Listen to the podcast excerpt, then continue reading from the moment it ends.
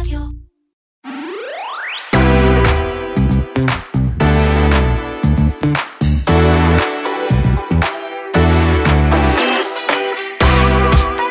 כשאתם מאזינים לפרק הזה, ייתכן מאוד שטוויטר כבר לא קיימת, אה, הייתה קיימת כשהקלטנו, אבל בקצב שדברים משתנים שם, לך תדעו אם היא לא קרסה לתוך עצמה. מאז שמאסק השתלט על הרשת החברתית, כל יום מביא טרלול יותר גדול מהקודם, כולל אה, חשבונות מזויפים שגורמים לקריסות של מיליארדי דולרים לענקיות פארמה, ומריו שיוצא נגד ישראל, ועוד שאר דברים שבאמת הזויים, נדבר על זה הכל היום, וגם נצחק קצת על מה שקורה שם. ומתה חברת האם של פייסבוק, מפטרת 11,000 עובדים, איך הגענו למצב הזה, או מה המשמעויות שלו לעתיד. אתם מאזינים לקוקיס, פודקאסט ההייטק והטכנולוגיה של כלכליסט, אני עומר כביר. אני מעיין כהן רוזן, מתחילים.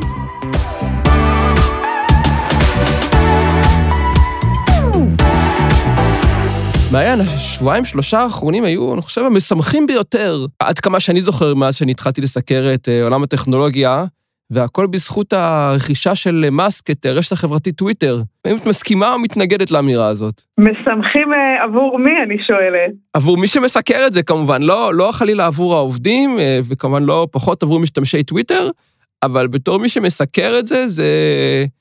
את יודעת, אין יום שאין איזה משהו מטורלל יותר מקודמו. האמת שכן, המציאות עולה על כל דמיון, אנחנו הרי צפינו ש... שהדברים יהיו, אה, בוא נאמר, אה, מטורללים, כמו שאתה אומר, אבל זה, הציפייה הזאת התממשה מעל ומעבר. כן, אני חושב שהשיא העדכני לשעת ההקלטה, לך תדעי מה יקרה עד שזה הפרק ישודר, זה היה כשביום שישי, אה, מחשבון של נינטנדו אירופה, שסומן בוי כחול, שפעם עד לא מזמן סימן חשבון מאומת, אה, הייתה הודעה ממריו, שאומר שהוא יפעל אה, לחיסול מדינת ישראל, אינשאללה, בתוספת תמונה של מריו לבוש בבגדי מוג'הדין. זה כמובן היה חשבון מזויף, שניצל את הפיצ'ר, או את היכולת לרכוש וי כחול בתשלום של 8 דולרים לחודש, והרבה, באופן מפתיע, שאף אחד לא יכול היה לחזות, הרבה טרולים הסכימו לשלם 8 דולרים בחודש רק כדי לעשות אה, trolling בעצם, וגם אה, זה פשוט היה הזוי. אתה יודע, אני ראיתי שבטוויטר היה, היו מי שאמרו, כל הכבוד למי שהטריל את מאסק וגרם לכל הבלגן הזה, אבל uh, אתה יודע, יש uh, אנשים שהרבה פחות צחקו מזה, אני, אני לא מדברת כרגע על המפוטרים, כי כמובן שעבורם זה בכלל מדובר ב... באירוע מאוד מאוד קשה ועצוב, אני מדברת רגע על, ה, על החברות שחלקן ספגו הפסדים קשים של מיליוני דולרים ואולי אפילו יותר בעקבות כל מיני דברים שהמתחזים האלה צייצו. כן. נכון? היה את הסיפור עם האינסולין. נכון. כן, אלי לילי, אה, ענקית פארמה, אה, רק נעשה preface קטן, שבארצות הברית אינסולין הוא יקר בצורה בלתי סבירה, כי מערכת הבריאות שם אה, שבורה ותפוקה לחלוטין. אז חשבון שהתחזה לחשבון של אליי לילי עם וי כחול, פרסם הודעה שמעכשיו אינסולין יהיה בחינם. זה הקריס את המניה של החברה. עד שבאה הודעה מחשבון אחר של אילי לילי עם וי כחול, שאמר שזה לא נכון, אנחנו החשבון הרשמי, מחיר האינסולין לא יהיה בחינם, אלא יעלה ל-400 דולר, ותמצצו לי, גם החשבון הזה היה מזויף, כמובן. אני לא כל כך, את יודעת, מכיוון שזה ענקית פארמה, אני לא מרגיש שלהם יותר מדי רחמים על זה שהם הפסידו מיליארדי דולרים. בכל זאת, אה, מהתאגידים היותר מרושעים שיש לנו בשטח. לא, אני לא, אני לא מדברת על רחמים, אני מדברת על העוצמה של ה... או על אפקט הדומינו, שבעצם ההתנהלות חסרת האחריות או חסרת המחשבה של מאסק, אה, הובילה, זאת אומרת, לא לסתם, אה, אני לא יודעת מה, אה, אה, כאילו, יש פה אפקט שרשרת. כן. אה, מתגלגל. נכון. גם הפסדים לחברות, וכמובן הפייק ניוז והדיסאינפורמציה שמשתוללות. כן. צריך להוסיף גם התרחשויות בתוך החברה, אז א', אה, ב- לקראת סוף שבוע שעבר עזבו הבכיר שאחראי על ה-Security ו-Integrity, והעובדת הבכירה שאחראית על ה-Sales. זאת אומרת, עזבו העובד שהתפקיד שלו זה להשאיר בחוץ את הרפש והזוהמה, והעובדת שהתפקיד שלה זה להביא את הכסף לתוך החברה. לא ברור מה יקרה עכשיו. סוכנות הפרסום, אחת מסוכנות הפרסום הגדולות בעולם, שבין הלקוחות שלה נמנים אה, אפל, מקדונלדס ופפסי, הודיעה שתמליץ ללקוחות שלה שלא לפרסם בטוויטר בגלל חשד, בגלל חשש לפגיעה במותגים שלהם. ומאסק גם ניהל שיחה עם העובדים שהייתה השיחה ההזויה ביותר, הוא אמר להם שהוא מצפה מהם לעבוד 80 שעות בשבוע במשרד, שלא יהיו יותר הטבות במשרד כמו אוכל בחינם, ושיכול להיות שחברה בכל מקרה תפשוט את הרגל, אבל לא נורא, כי יש לו תוכנית מדהימה להימנע מפשיטת רגל, וזה להפוך את טוויטר basically לבנק. כל אחד מהדברים האלה הזוי בפני עצמו. נתחיל מהבנק, אה, לא ברור איך, באיזה תרחיש מאסק חושב שטוויטר תתפקד כמוסד פיננסי, א', כי יש לה אפס אמון מצד הלקוחות הפוטנציאליים. את היית שמה את הכסף שלך בטוויטר? בשום פנים ואופן נכון, לא. בטח, בטח. לא הייתי שם אותו בפייסבוק, אז בטוויטר, בטח גם לא ברור איזה רגולטור מסטול מספיק ייתן לטוויטר את האישורים הדרושים כדי לפעול כמוסד פיננסי שמנהל חסכונות או נותן הלוואות. לדרוש מהעובדים לעבוד 80 שעות בשבוע באפס תנאים, זה אולי יעבוד עם עובדי המחסנים של אמזון, אבל כאן אה, עובדי טוויטר הם עדיין אה, אנשי הייטק, מפתחים, מהנדסים, מתכנתים, מנהלי מוצר, ולמרות המצב הקשה בשוק, יש להם הרבה אופציות מחוץ לחברה. אני מאוד מאוד אתפלא אם המחצית העובדים שנותרה אחרי גל הפיטורים כבר לא שולחת קורות חיים או מחפשת אקטיבית עבודה במקום אחר. ולגבי זה שהחברה תפשוט רגל, זה הדבר היחיד שאני מסכים איתו, באמת, כפי שזה נראה כרגע, לא בלתי סביר שטוויטר פושטת רגל תוך שבועות או חודשים. אז מה יהיה? זאת אומרת, מה, מה, אני, מה יהיה מבחינת האנשים המשתמשים בטוויטר שכל היום, אה, כאילו מבחינת המשתמשים, מה דעתך? אני חושב שמדברים על מסטודון, אה, חלופת קוד פתוח אה, מבוססת לטוויטר, אני נכנסתי למסטודון קצת בימים האחרונים, Mm-hmm. לא רואה איך זה מחליף את טוויטר, זה יותר מדי, יותר מדי, יש שם יותר מדי חיכוך. הרשת בנויה במידה מסוימת כדי שיהיה בה חיכוך. מתאים לאנשים אולי כמוני, כמוך, שקצת אה, מתעניינים בטכנולוגיה, טכנולוגיה לא מתאים ל, לרמה המונית של, מיל, של מאות מיליוני משתמשים, זה לא יקרה. גם מי שעבר למאסטודון בימים האחרונים, זה באמת ה... למה שאני רואה זה יוזרים שבאמת הם היוזרים היותר טכנולוגי minded, לא היוזרים הפחות טכנולוגי minded. יכול מאוד שהיא תקרוס ולא יהיה שום דבר במקומה, או שאני באמת קשה להגיד. ואת יודעת, הזכרת קודם, אני רוצה קצת לחזור מה שאמרת קודם, שמאסק נראה שהוא לא יודע מה הוא עושה, וזו הנחה הגיונית. אפשר להיות גם תיאוריה אחרת, שהיא תיאוריה קונספירטיבית יותר, שרצה בטוויטר בימים האחרונים, כמובן שהיא רצה בטוויטר, ואי אפשר לפסול אותה על הסף. וזה שמאסק יודע בדיוק מה הוא עושה, והוא קנה את טוויטר רק כדי להרוס אותה. זה, על פניו אין לזה היגיון, אבל ברגע שרואים את כל הפעולות שלו, זה הסבר מאוד מאוד מתיישב עם התיאוריה הזאת. אני, אני שואלת את עצמי, כאילו, למה לעשות את כל הבלגן הזה כדי להרוס חברה? אם קנית את החברה, אתה יכול פשוט לסגור אותה, לא? אני באמת, אני מנסה להבין את, ה, את הרציונל מאחורי הדבר הזה, אבל, או מאחורי הטענה הזאת. אבל מצד שני, אם אפשר למצוא רציונל בכל הפעולות האחרות שמאסק עשה בשלושה שבועות האחרונים? אין, אין באמת, אין, אין מה לומר, באמת מוזר. כן. זה... באמת מוזר, ואתה חושב שתהיה זליגה מטוויטר לרשתות חברתיות כמו טיק טוק, או שזה משהו אחר לגמרי? זה, אני חושב שטיק טוק זה, זה חוויה אחרת לגמרי. טיק טוק אה, זה סרטוני וידאו יותר מבוססת, מבחינת רוב המשתמשים, יותר מבוססת על צריכה. פחות על יצירה, זה דינמיקה אחרת לגמרי, זה טיק טוק היא לא תחליף לטוויטר, היא מצוינת בפני עצמה, היא לא תחליף לטוויטר. כרגע אין כאילו כל כך רשת שהיא... יש לה פונקציונל דומה לטוויטר, נגיד פייסבוק זה הדבר הכי קרוב, אבל האופן שימוש בה שונה לחלוטין, וכל מי שבטוויטר הוא כבר עכשיו בפייסבוק, מן הסתם, או כמעט כל, מן הסתם עם אנשים בשניהן, בשתיהן זה כנראה שהן משרתות צרכים שונים. פייסבוק לא בדיוק עונה על הצרכים של טוויטר, אולי יבוא איזה יזם זריז, יקים את תחליף טוויטר אמיתי מימון טוב, אבל כרגע לא שמעתי על משהו שקורה. יכול להיות שפשוט טוויטר תקרוס ואנחנו נישאר בלי. טוב, זה יהיה כזה נורא האמת. לא, לא. לא. לא, כן. נכון. אתה יודע, אולי, כן, אולי יקרו את זה, אולי ברגע שאנשים יבינו שאפשר גם בלי טוויטר, אולי גם יבינו שאפשר גם בלי פייסבוק. אולי זה, אולי בסוף יהיה כאן איזה אפקט שרשרת שאנשים יעזבו את הרשתות החברתיות, ונעבור כולן לכתוב בפורומים של IOL. טוב, תוחזר, יו, איך קראו לרשת? מקושרים. מקושרים.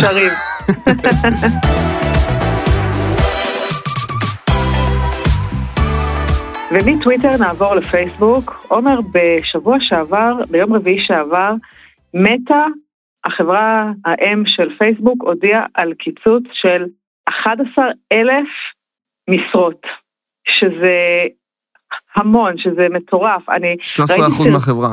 נכון, אני ראיתי סרטונים uh, בטיקטוק של אנשים שפוטרו, והם היו שבורים ומרוסקים, וכל התהליך של הפיטורים, אני, אני רוצה לשאול אותך, אני רוצה לדבר איתך, שאלה ראשונה, למה הם פיטרו בעצם? למה הם פיטרו עכשיו 11,000 אה, איש?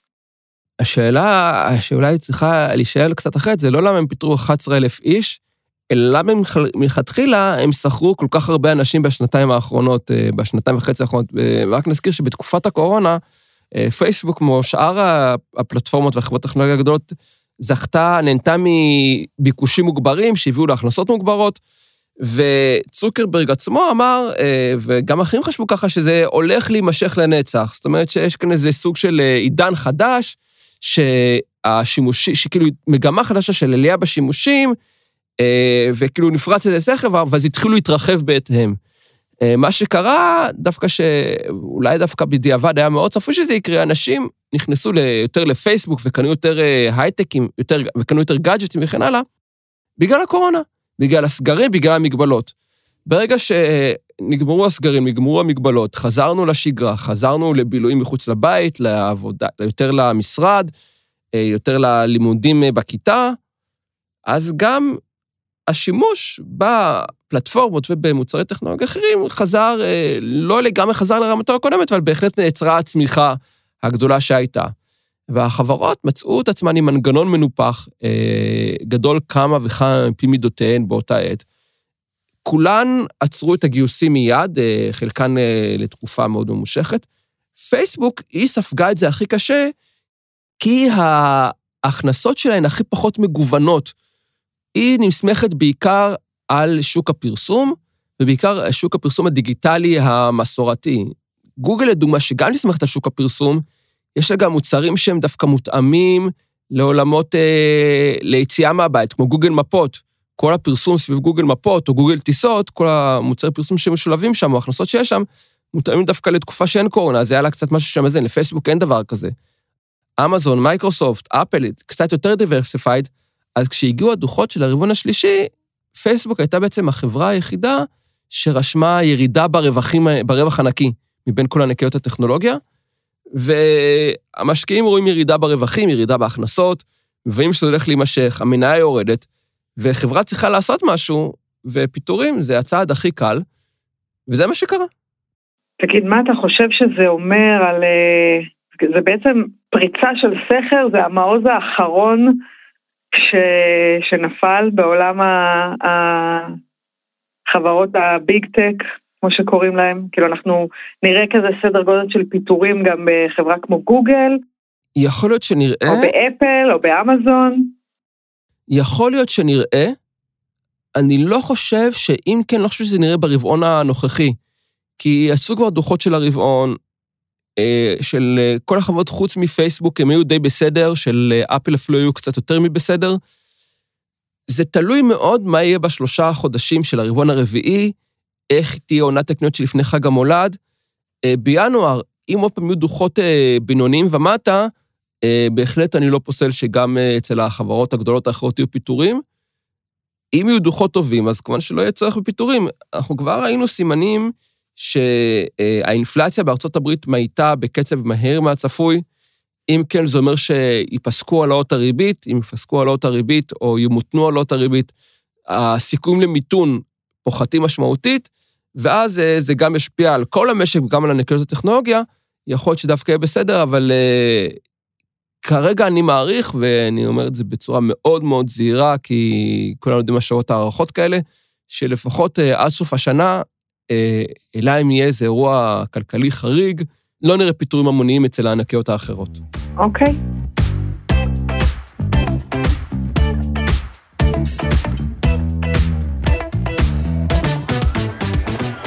ומהקוקיס אנחנו עוברים אל הקוקיות, הדברים הקטנים והנחמדים שעשו לנו את השבוע, או שאנחנו רוצים להמליץ עליהם. מעיין, הקוקייה שלך. אז הקוקייה שלי היא טיול, שוב חזרתי לטיולים, כבר מזג האוויר נפלא, ואתמול היינו בשמורת חייבר בכרמל, וזה מקום נפלא. יש שם גם עיזים ואיילים, אבל זאת לא האטרקציה המרכזית, האטרקציה המרכזית זה העופות. יש שם נשרים עצומים. אמ, שהם משקמים אותם שם והם חופשיים, הם פשוט באים לשם, יש להם ממול העמדה, כאילו בשמורה, ממול השמורה על איזשהו הר, יש להם עמדת האכלה, אז הם יושבים בעמדה, ממש איפה, בשמורה יש שם כלוב כזה, הם, הם לא קשורים חלילה, הם פשוט יושבים על, ה, על הכלוב וצופים להר לראות מתי מביאים להם את האוכל, ואנחנו בינתיים יכולים ליהנות כאילו מ, מלראות אותם די קרוב, ומדי פעם אה, אחד מהם יוצא ככה לדאייה על ה... באוויר, זה היה פשוט, זה היה מהמם. אה, ממליצה. אה, יש שם גם אה, עיתים, אני מקווה שאני אומרת נכון, עית, עיתים. נשמע הגיוני. אה, מתחת למרגלות הר הכרמל, לפני שעולים, יש שם פיצה דרוזית מדהימה. אז אה, טיול מומלץ בכרמל. באיזה שעה הכי טוב להגיע? אני לא יודעת. אנחנו, עד שהגענו, היה פקקים לצערי ביום שבת, וככה שהגענו רק באיזה 12, והיה היה, היה ממש נפלא. אני חושבת שהם... היה, היה מפוצץ שם שהגעתם ב-12? זה, זה מאוד מטריד שיוצאים, כי תמיד את תיאטו אם אני אגיע ב-12 זה יהיה מפוצץ או שזה בסדר? היו אנשים, אני לא אגיד שהיה ריק, היו די הרבה אנשים, אבל לא ברמה שהפריע ליהנות. Mm. זאת אומרת, היה לנו מקום לראות, לתצפת, לשבת, להסתכל, שמענו הדרכה, יש שם גם איזשהו סרט. אה, לא, לא הפריע, היו אנשים, היו הרבה אנשים, אבל זה לא הפריע, לא יותר מדי. ובכלל, הכרמל אה, יפהפה, היה מוצלח, ולתוספת, קינחנו גם ברכבל של חיפה, ש... החדש או הישן? אה, אנחנו כבר היינו בחדש, הרכבלית, אז כבר עשינו שם את הסיבוב אה, מזמן כבר, כאילו לפני כמה חודשים, ועכשיו היינו בכרמל, ברכבל, הוא חדש ישן, כן, הקרונות נראים חדשים, אה, שהוא עולה מבת גלים. בסטלה מאריס. בתחנה. כן, בדיוק, כן. סטלה מאריס עולה למעלה, שם היינו, אה, קינחנו, היה אחלה יום בחיפה, ממליץ. כן, אחלה חיפה, חיפה אחלה עיר, אנחנו, אני מאוד אוהב. נכון. כן. אה, ומה ההמלצה שלך, אומר? טוב, אז גם בהמלצה שלי יש בעלי חיים. אה, כשהייתי קטן, אה, תמיד היו לוקחים אותנו מבית הספר ומהגן לגן חיות שהיה בפתח תקווה. שהיה כזה גן חיות מוזר באמצע העיר. אני מכירה אותו, כן. והיה כאילו גן חיות לכל דבר, פשוט היה תוקו באמצע העיר, וכאילו, והיה איום ונורא לשכנים שם. אז לפני איזה כמה שנים סגרו אותו, אה, פתחו במקומו גן חי שהוא הרבה יותר קטן, אין שם פילים וג'ירפות כמו שהיה בגן חיות הישן, אבל יש שם אה, הרבה עופות, יש שם כל מיני עיזים וכבשים, יש שם כלוב קופים מאוד נחמד. והייתי, אתמול היינו עם הילדים, עם הבנים, והיה ממש נחמד, ממש כיף, הוא, הוא קטן, הוא אינטימי, שעה בהגזמה מסיימים את כולו, כניסה עולה איזה 20 שקלים או 25 שקלים לבן אדם, עוד עשרה שקלים כדי לקנות קופסה להאכיל את החיות, וממש בילוי כזה, את יודעת, קצר, כיף, קליל, שאפשר גם עם אה, ילד קטן שמתעייף מהר לעשות אותו בלי להילחץ יותר מדי. אה, הגן חי בפתח תקווה. נכון, אני מצטרפת, אני הייתי שם גם, הייתי שם פעמיים כבר, וזה באמת אה, ממש מקום נחמד. מי ידע? מי ידע שיש אטרקציות בפתח תקווה? כן, ואפילו, ואפילו אכלנו במסעדה מאוד נחמדה לפני, שאני כבר לא זוכר את השם שלה, אז אני לא, לא אגיד, לא ממליץ עליה עכשיו. אבל כן, יש, אפשר אפילו להגיע לפתח תקווה לפעמים, כן, מסתבר שהיא קיימת. כן, טוב.